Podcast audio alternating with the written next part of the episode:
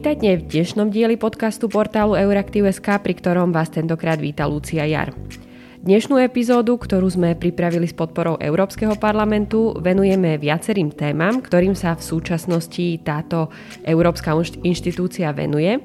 No gro sa sústredí najmä na veľké zmeny, ktoré čakajú európsky trh v oblasti digitalizácie. Som veľmi rada, že pozvanie prijal slovenský europoslanec z frakcie európskych konzervatívcov a reformistov a slovenskej vládnej strany Sloboda a Solidarita, pán Eugen Jurzica. Dobrý deň. Dobrý deň. No a začneme uh, trošičku možno odľahčenie a aj, uh, aj všeobecnejšie. Je koniec januára, keď nahrávame a mnohí ešte bilancujú starý rok, mnohí teda hovoria o očakávaniach, čo teda bude v novom roku a spýtam sa aj vás, um, avšak možno tak trochu na konkrétnosti, ktorú, ak by ste mohli vybrať jednu zo svojich aktivít v minulom roku, považujete za kľúčovú um, počas svojho pôsobenia práve v Európarlamente a ktorá by bola možno taká aktivita, ktorou očakávate, že, že bude kľúčová v novom roku 2021? Ak e, to má byť iba jedna, tak to bol taký záver správodajcovania projektu crowdfunding. Ale okrem toho som bol tieňový spravodajca vo viacerých e, spisoch a pre mňa asi najviac si cením to, že do niektorých e, častí legislatívy toho veľkého gigantu, čo je Európska únia, sa dostali také myšlienky a také výrazy ako hodnota za peniaze a consumer welfare alebo užitok pre spotrebiteľa a veľa efektívnosti. Toto si tak cením cez rôzne pozmeňujúce návrhy, e, cez rôzne iné formy Eh, legislatívnych častí. Uh-huh. A, a ten rok 2021, čo myslíte, že bude naozaj rezonovať vo vašej agende? Ja si myslím, že najviac eh, bude rezonovať to, že štáty sa v tejto krutej kríze zadlžili. Eh, dlh si zobrala vo veľkom rozmere prvý raz aj komisia, ona už dávno niečo mala, ale teraz je to ozaj historická chvíľa. A už tento rok budeme musieť uvažovať aj o tom, čo s tými dlhmi v budúcnosti urobíme. Je možné, že sa kríza skončí tento rok, ale aj keby nie, tak budeme musieť o tom uvažovať. Moja téma je to desiatky rokov a určite sa budem venovať tomu, čo urobiť, aby sme tie dlhy zvládli v budúcnosti. Aby sme ako členské štáty zvládli, aby sme nezadlžili neúmerne budúcu generáciu a aby sme sa v Európskej únii nepohádali, keď začneme rozprávať o tom, e, ako tie dlhy budeme splácať. Lebo keď sa zoberie dlh a míňa sa, tak sa ľudia nehádajú. Ale potom, keď sa začne splácať, tak to je oveľa horšie. Čiže tá debata sa určite odštartuje a budeme ju pravdepodobne stále vnímať intenzívnejšie, ako pôjdu tie roky. Ja som na začiatku spomenula, že, že v centre eh, tej našej dnešnej debaty bude hlavne pripravovaná agenda v oblasti digitalizácie a regulácie digitálneho trhu. Vy ako člen Európarlamentného výboru pre vnútorný trh a ochranu spotrebiteľa a aj vlastne náhradník vo výbore pre hospodárske a menové záležitosti vlastne sa budete tejto agende eh, veľmi intenzívne venovať práve v týchto týchto časoch vlastne sa, sa o tom už teraz diskutuje. Ten návrh Európskej komisie, um, ktorý prišiel koncom roka, len, len veľmi rýchlo zhrniem sa, sa vlastne dotýka uh, toho, ako bude v budúcnosti únia kontrolovať, regulovať digitálny trh, digitálne služby, možno konkrétnejšie aj oblasti ako reklamy na internete, zavádza sa zodpovednosť platformiem a mnoho, mnoho teda ďalších iných vecí.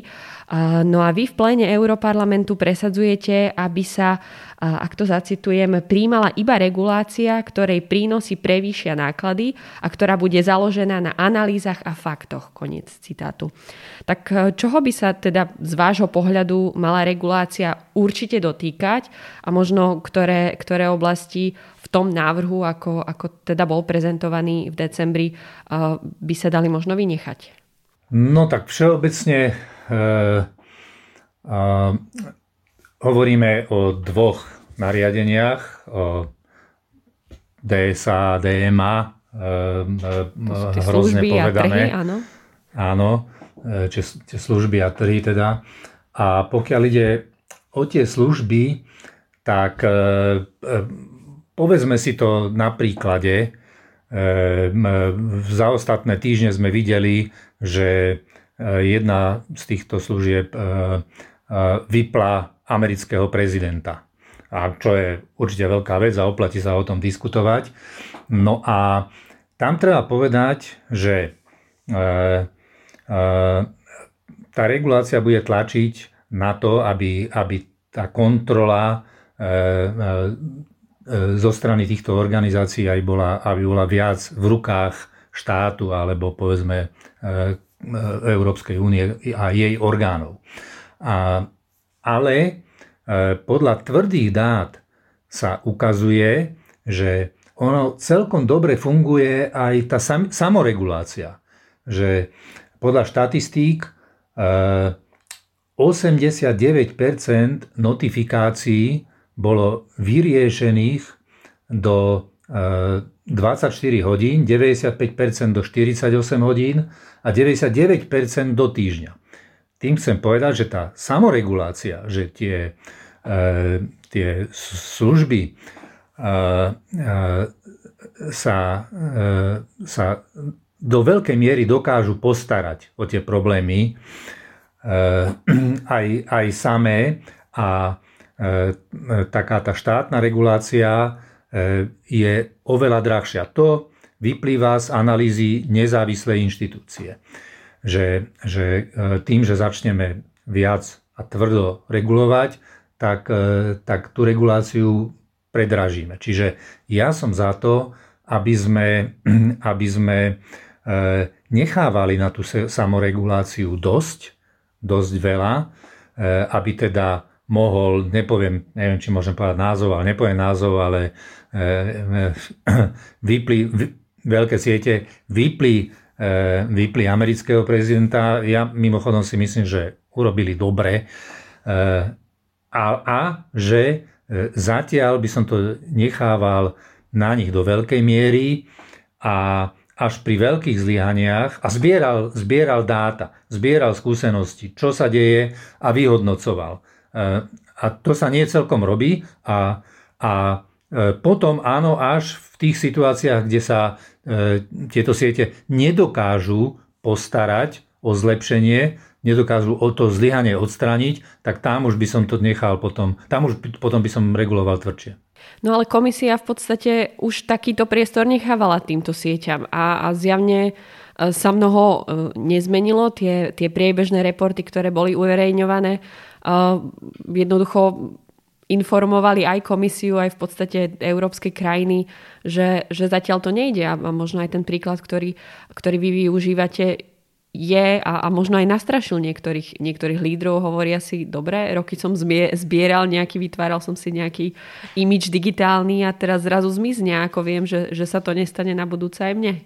No práve že, práve, že ja citujem naozaj nezávislú štúdiu a tá hovorí, že Zatiaľ to celkom funguje, čiže ja v tom výbore budem tlačiť na to, aby, to sa teraz nedá povedať, ako bude vyzerať e, tá diskusia e, aj vo výbore, aj, e, aj u tých, u tých tieňových spravodajcov, ale budem tlačiť na to, aby ostalo dosť v tej samoregulácii, a až tam, keď budeme mať vyhodnotené zlyhania, tak potom zasiahneme a hovorím, povedal som tie čísla a tie čísla hovoria, že e, tie siete e, sa dokážu postarať e, takmer úplne o tie excesy, ku ktorým doteraz dochádzalo. Ak, ak príde analýza, ktorá ukáže opak,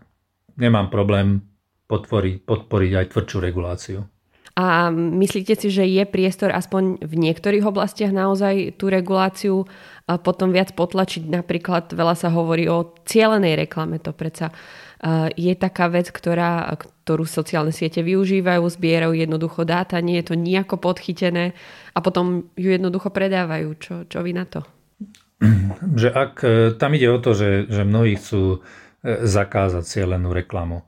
No ak samozrejme môžeme to spraviť, ak zakážeme cieľenú reklamu, tak sa stane, že vy alebo aj ja budeme dostávať e, necielenú reklamu a neviem, či je to v záujme. To, to sa už teraz dá, zákaz... to sa dá, dá vlastne to, nastaviť. No, neviem, či toto je záujem. Ja si myslím, že to skôr nie je záujem spotrebiteľa, že z hľadiska toho consumer welfare, čo som hovoril, že pretláčame ten užitok spotrebiteľa, že jemu ubudne E, na, z toho užitku. A ono sa to tak, e, áno, často sa to hovorí a ľuďom sa to páči, že vypneme tú cieľenú reklamu, ale pozrime si, na príklade si to povedzme, že je to niečo ako pri televíznych kanáloch a E, e, pri reklame na televíznych kanáloch, že ľudí to strašne štve aj v mojom okolí, že pozerá film a je tam reklama.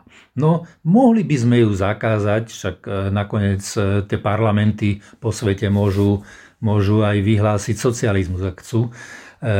Mohli by sme zakázať takúto reklamu, ale znamenalo by to, že tomu divákovi by sa sledovanie toho kanála ešte predražilo, pretože by zrejme musel platiť, lebo nikto nebude vysielať zadarmo aj bez reklamy. A podobne je to s tou cieľenou reklamou, že e, e, malo by to byť tak, aby si mohol človek vybrať, ale e, nerušil by som, nezakazoval by som cieľenú reklamu, pretože by to znamenalo predraženie celého toho systému na úkor spotrebiteľa a znamenalo by to, že by sme dostávali aj necielenú reklamu a teda e, ja osobne e, to celkom vítam, že keď e, rozmýšľam, že si kúpim bicykel a niekde si pozerám bicykle, tak mi potom chodí cieľa reklama na tie bicykle a nechodí mi reklama na traktor, keď si ho nechcem kúpiť. Takže Takže ja si myslím, že je to celkom efektívne a teda... Mhm. Tam sú, ak vás môžem prerušiť, tam sú v podstate také dva elementy. Jeden je, že ako spotrebiteľ nevyužívam možno, eh, respektíve dostávam niekedy cieľenú reklamu aj, aj, aj v možno v sieťach alebo eh, na platformách, ktoré, ktoré reálne nemajú informáciu o, o tom, že Eh, že sa zaujímam napríklad o bicykel. Hej, napríklad eh, napíšem to v e-maili a zrazu sa to objaví ako cieľená reklama. Čiže toto ešte stále nie je úplne sprehľadnené. Možno eh, o tom je aj trošku tá diskusia. A ten druhý element, ktorý ešte by som spomenula, je, že fajn, cieľená reklama je samozrejme ale aj príjem pre nejakú, pre nejakú sociálnu sieť, respektíve platformu. Zvažujete, respektíve zdá sa vám návrh potom nejakého zdaňovania alebo špe, nejakého špecifickejšieho zdaňovania pre, pre platformy priechodnejší? Pokiaľ ide o tú transparentnosť, tam nepochybne súhlasím na 100% s tým, čo ste naznačili, že som za to, aby bola väčšia transparentnosť. Už len preto, že potrebujeme dáta, ktoré súvisia s reguláciou a bez tých dát e, tá regulácia sa proste neurobi dobre.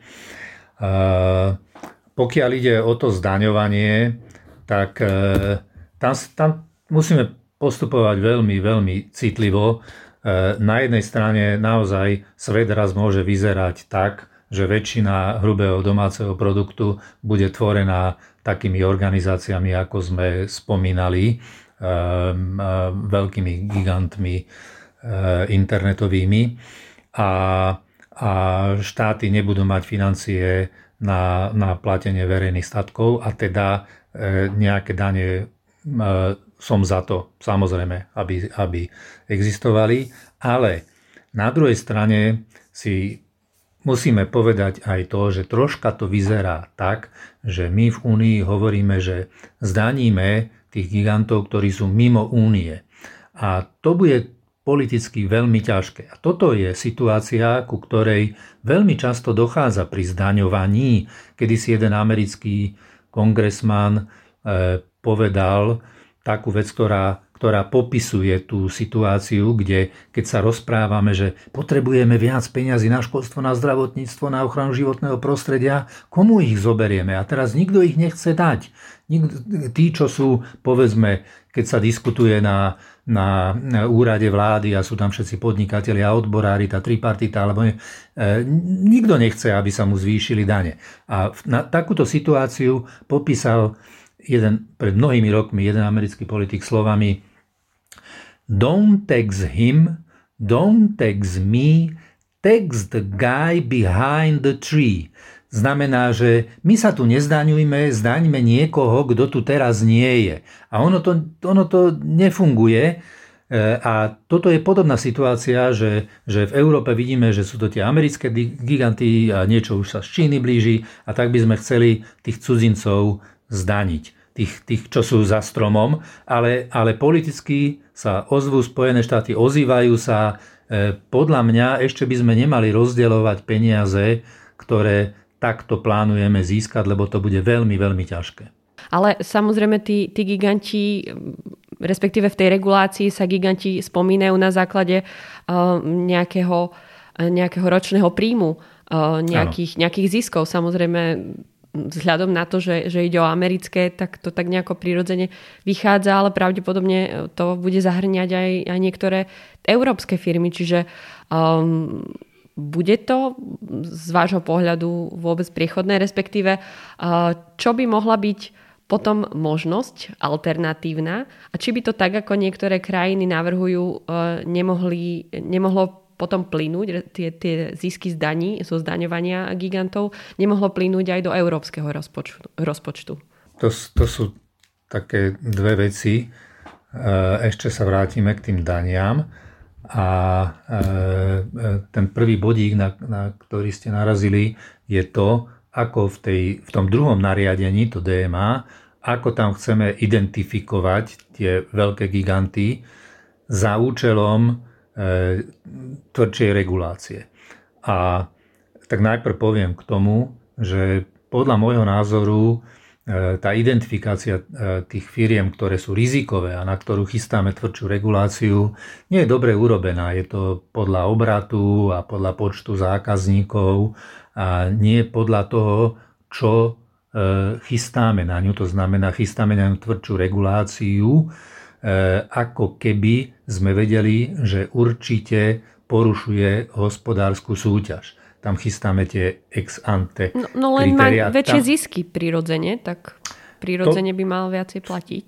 Pokiaľ ide o tie dane, teraz ešte hovorím o tej identifikácii e, tých firiem, že myslím si, že na účely tej, tej regulácie e, tzv. ex ante, to znamená tá sa týka hospodárskej súťaže, toho, aby, aby sa sprístupňovali niektoré dáta tých platformiem pre, eh, pre ďalšie firmy a pre štát, povedzme aj pre výskumníkov, eh, tak tam by sme mali mať kritériá, ktoré hovoria o tom, že už má tá organizácia za sebou nejaké zlyhania, nejaké porušenia hospodárskej súťaže, vtedy by sme mohli regulovať. Toto hovorí aj dvor auditorov, že tam by sme potrebovali ďalšie, ďalšie kritériá, nie len také tie jednoduché, e, veľkosť firiem, lebo ak, ak pritvrdíme reguláciu a teda ju aj predražíme len za to, že sú firmy väčšie,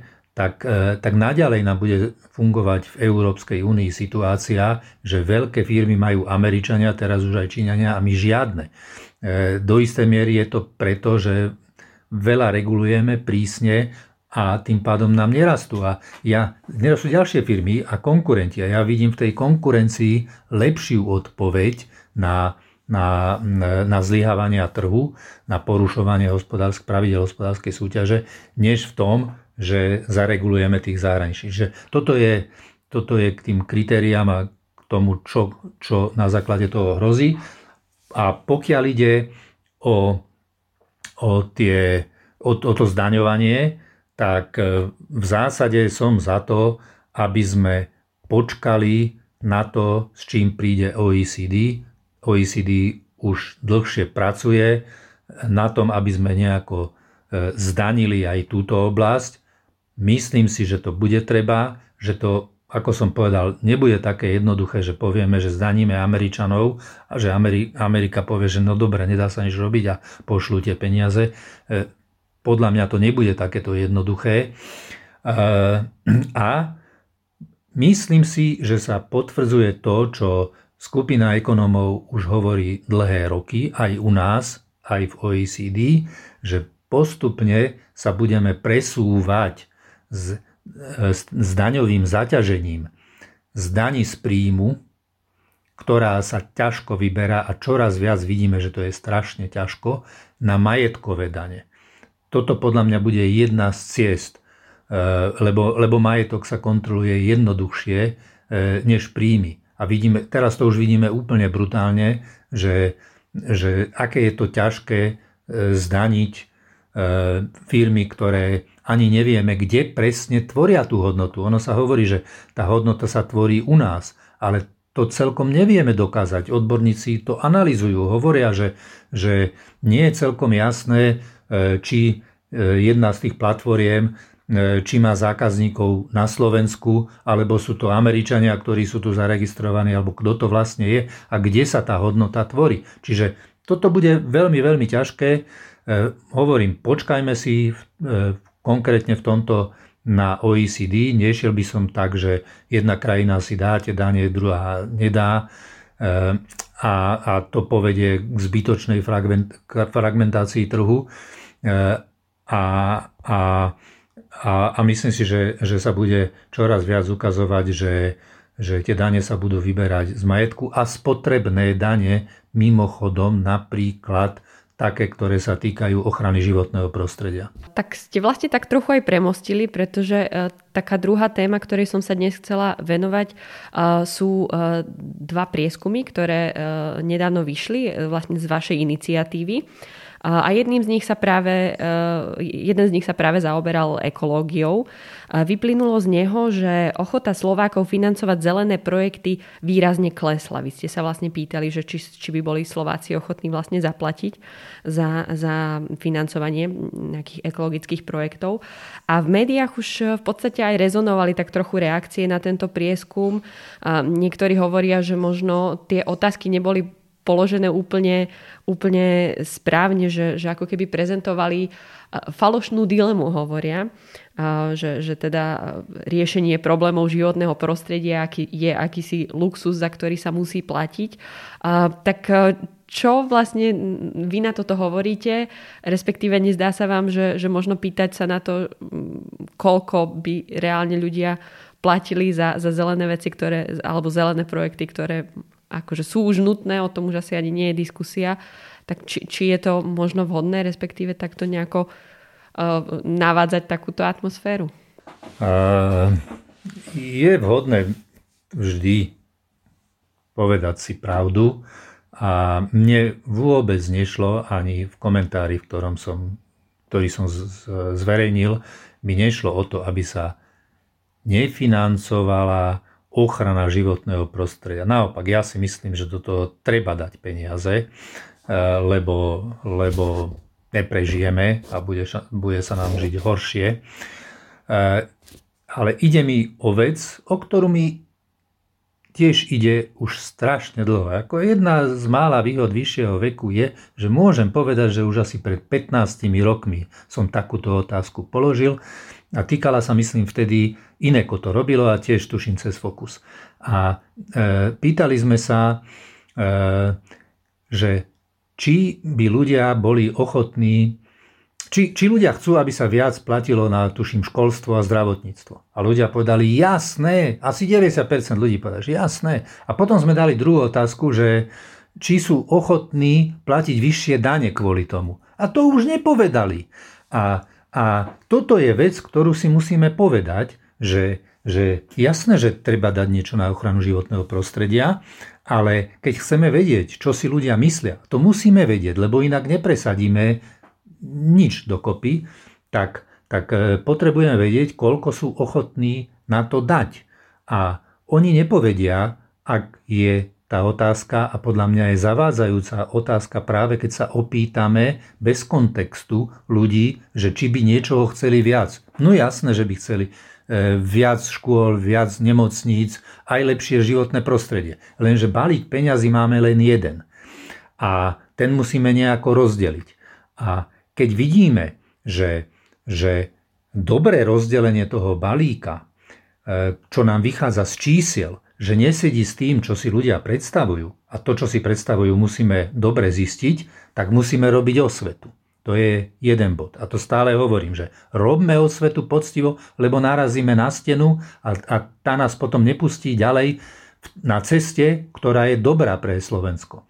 Druhá vec je, že aké sú možnosti, e, keď, keď my potrebujeme do ochrany životného prostredia dať peniaze. Aké máme možnosti?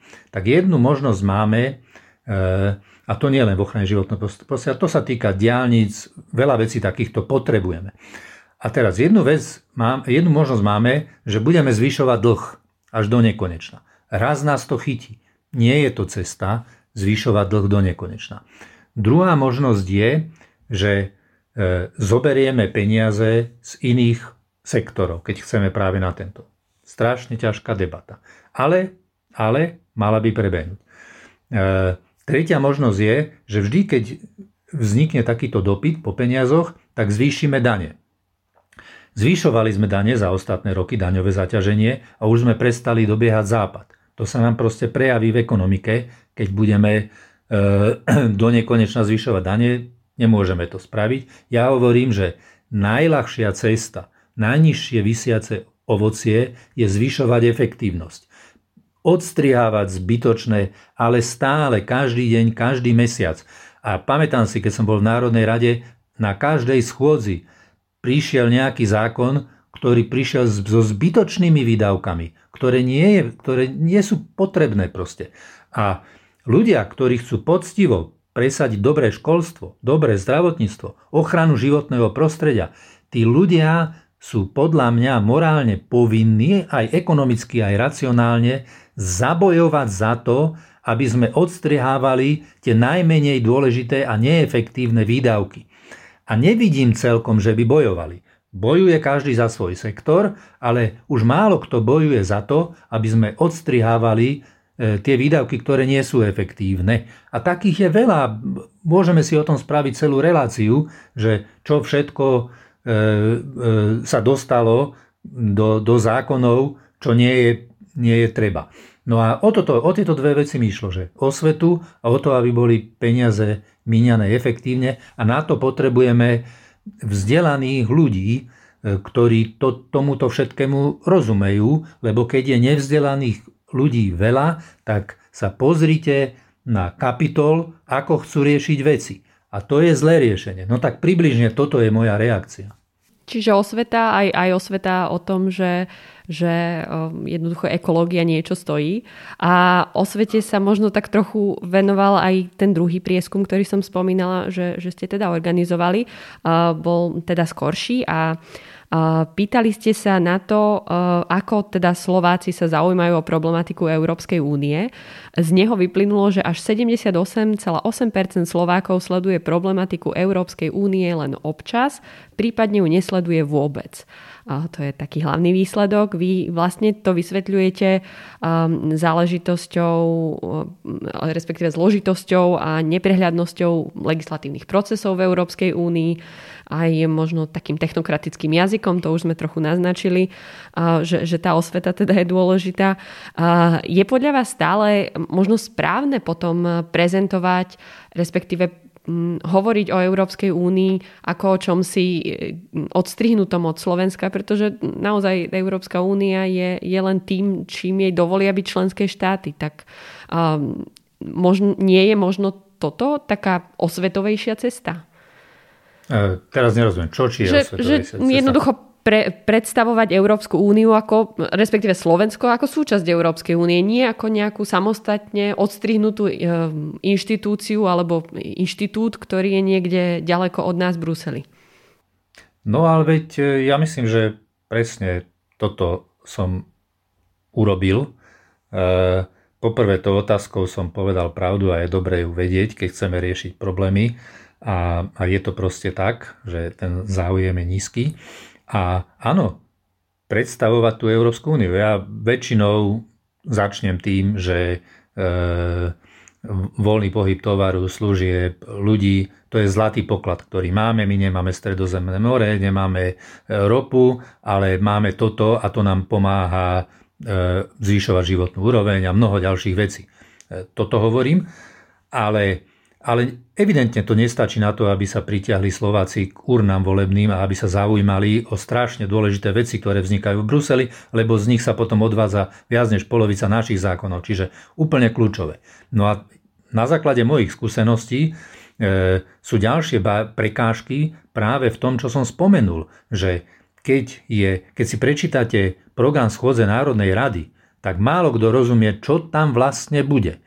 Už aj Národná rada má taký jazyk. Ale keď si prečítate e, e, program, program Európskeho parlamentu, tak ešte menej človek rozumie, čo sa tam deje. No a toto si treba hovoriť a treba tlačiť na to, aby, aby toto bolo zrozumné, rozumnejšie. Keď, keď si prečítate dôvodovú správu k zákonu v Národnej rade, tak e, dá sa porozumieť, čo vlastne ten autor chcel. Ale dôvodová správa alebo ten úvod e, nejakého nejakej časti legislatívy v, e, v Európskej únii, to začína tými, že keďže, ten whereas, whereas, whereas, to je 5 strán. A, a stále ešte ten občan bežný hľadá, že čo to vlastne mi chcú povedať. Toto nie je také zložité. Všetky tieto veci by sa mali pomeniť a práve že, dobre, že ste povedali, že, že je to citlivé e, hovoriť o tom, E, že aj, aj kriticky k nejakým krokom, lebo že potom to môže vyzerať tak, že ako keby som bol proti Únii. Mimochodom, tiež v mojom veku si môžem povedať, koľkokrát ja už som sa pre Úniu vyjadril, že ťažko ma môže niekto podozrievať z toho, že by som podporoval nejaké, nejaké rozdelenie. Ale, ale tým ste ma priviedli k druhej poznámke, že, že e, práve že E, jeden podľa mňa z tých dôvodov, pre ktorý sa Slováci nezaujímajú o Európsku úniu, je taká istá sterilita, že, že sme si povedali, že keďže tu je také riziko, a to naozaj bolo, už podľa mňa teraz nie je veľké, ale bolo, že by, že by tu bolo aj referendum o tom, že odtrhnúť sa a podobné veci a, a izolovať sa, tak, hrozo, tak radšej nebudeme kritizovať tú úniu. A teraz v tej diskusii unijnej podľa mňa aj taká debata, akú máme dnes, je málo kedy, e, kde sa, kde sa e, môže dojsť ku stretu záujmov. A to priťahuje ľudí. Pozrite sa na slovenskú politiku, že čo za ostatné týždňa a mesiace pritiahlo najviac ľudí. To boli tie hádky. E, nehovorím, že vždy konštruktívne, ale a, a to, za, to, za, to sa, za to nehlasujem a nepodporujem, že, ale, ale musí tam byť stred záujmov a nebojme sa toho aj v tých debatách o tom, čo sa príjma, e, čo robí, čo predkladá komisia, čo sa príjma v Európskom parlamente. Nebojme sa toho, že, že tam dojde k nejakým stretom.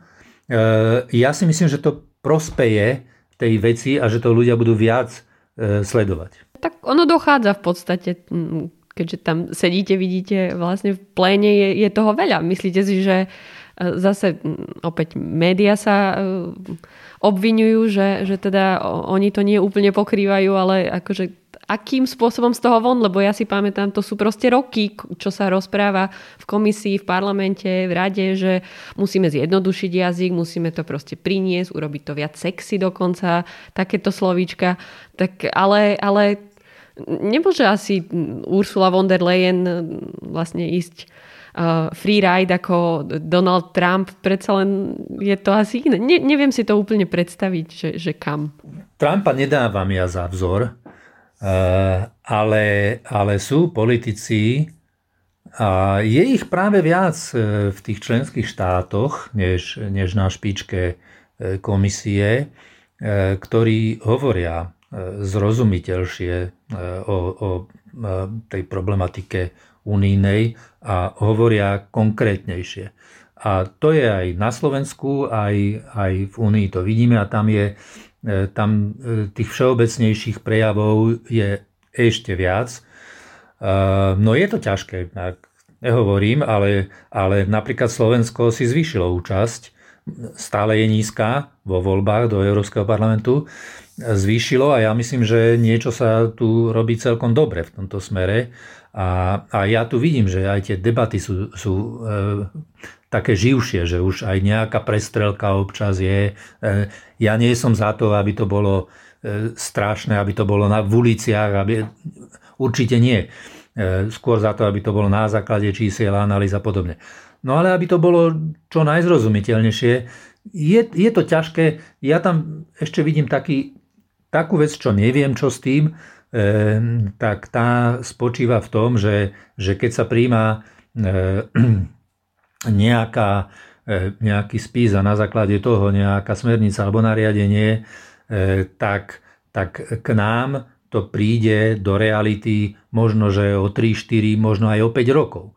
A, a aj v slovenskom parlamente, tam to tiež vidíme, že vzniká nejaký nový zákon a už je niekde na internete, už je na Slovlexe a potom sa dostane. A ešte stále nie je vo verejnej diskusii. A potom zrazu už sa má hlasovať zajtra a potom sú všetky médiá. To je, vo, vo všetkých médiách je to. E, to je proste problém, ktorý, ktorý tak ľahko neodstránime. E, ne, neviem si to predstaviť ale, ale zmenšiť sa môže, no, že sa bude viac hovoriť o tých veciach, ako teraz sme hovorili, že, že aj DSA, aj DMA je, to ešte bude trvať, ale, ale už by tá debata aspoň v nejakých e, odbornejších krúhoch mala fungovať a občas aj preniknúť do médií, ale nebude to ľahké riešenie. Nízko vysiace ovoce je podľa mňa ten jazyk relatívne nízko vysiace a väčšia tolerancia k tomu, že E, že si tu prediskutujeme aj sporné myšlienky, kontroverzné. Rozumiem, že pred 10-15 rokmi toto, toto nebola dobrá stratégia, lebo naozaj sa mohli chytiť tam tí, čo, by, e, čo si myslia, že štát má byť izolovaný a vtedy je mu dobre. Ale teraz už podľa mňa taká doba nie je. Veľmi pekne ďakujem za rozhovor, prajem veľa konštruktívnych debat v tomto roku tým pádom. A ďakujem ešte raz teda pánovi Eugenovi Jurzicovi, europoslancovi a, a samozrejme aj vám, poslucháčom. Dnešný podcast portálu Euraktiv pripravili Štefan Bako a Lucia Jar s podporou Európskeho parlamentu. Pekný deň. Pekný deň. thank you